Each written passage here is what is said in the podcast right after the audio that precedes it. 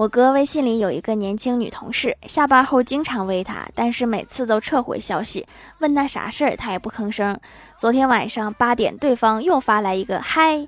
对于女孩子的心思，我哥自认为他是很懂的，于是果断出击，就回复说：‘现在就我俩把心里话说出来吧’。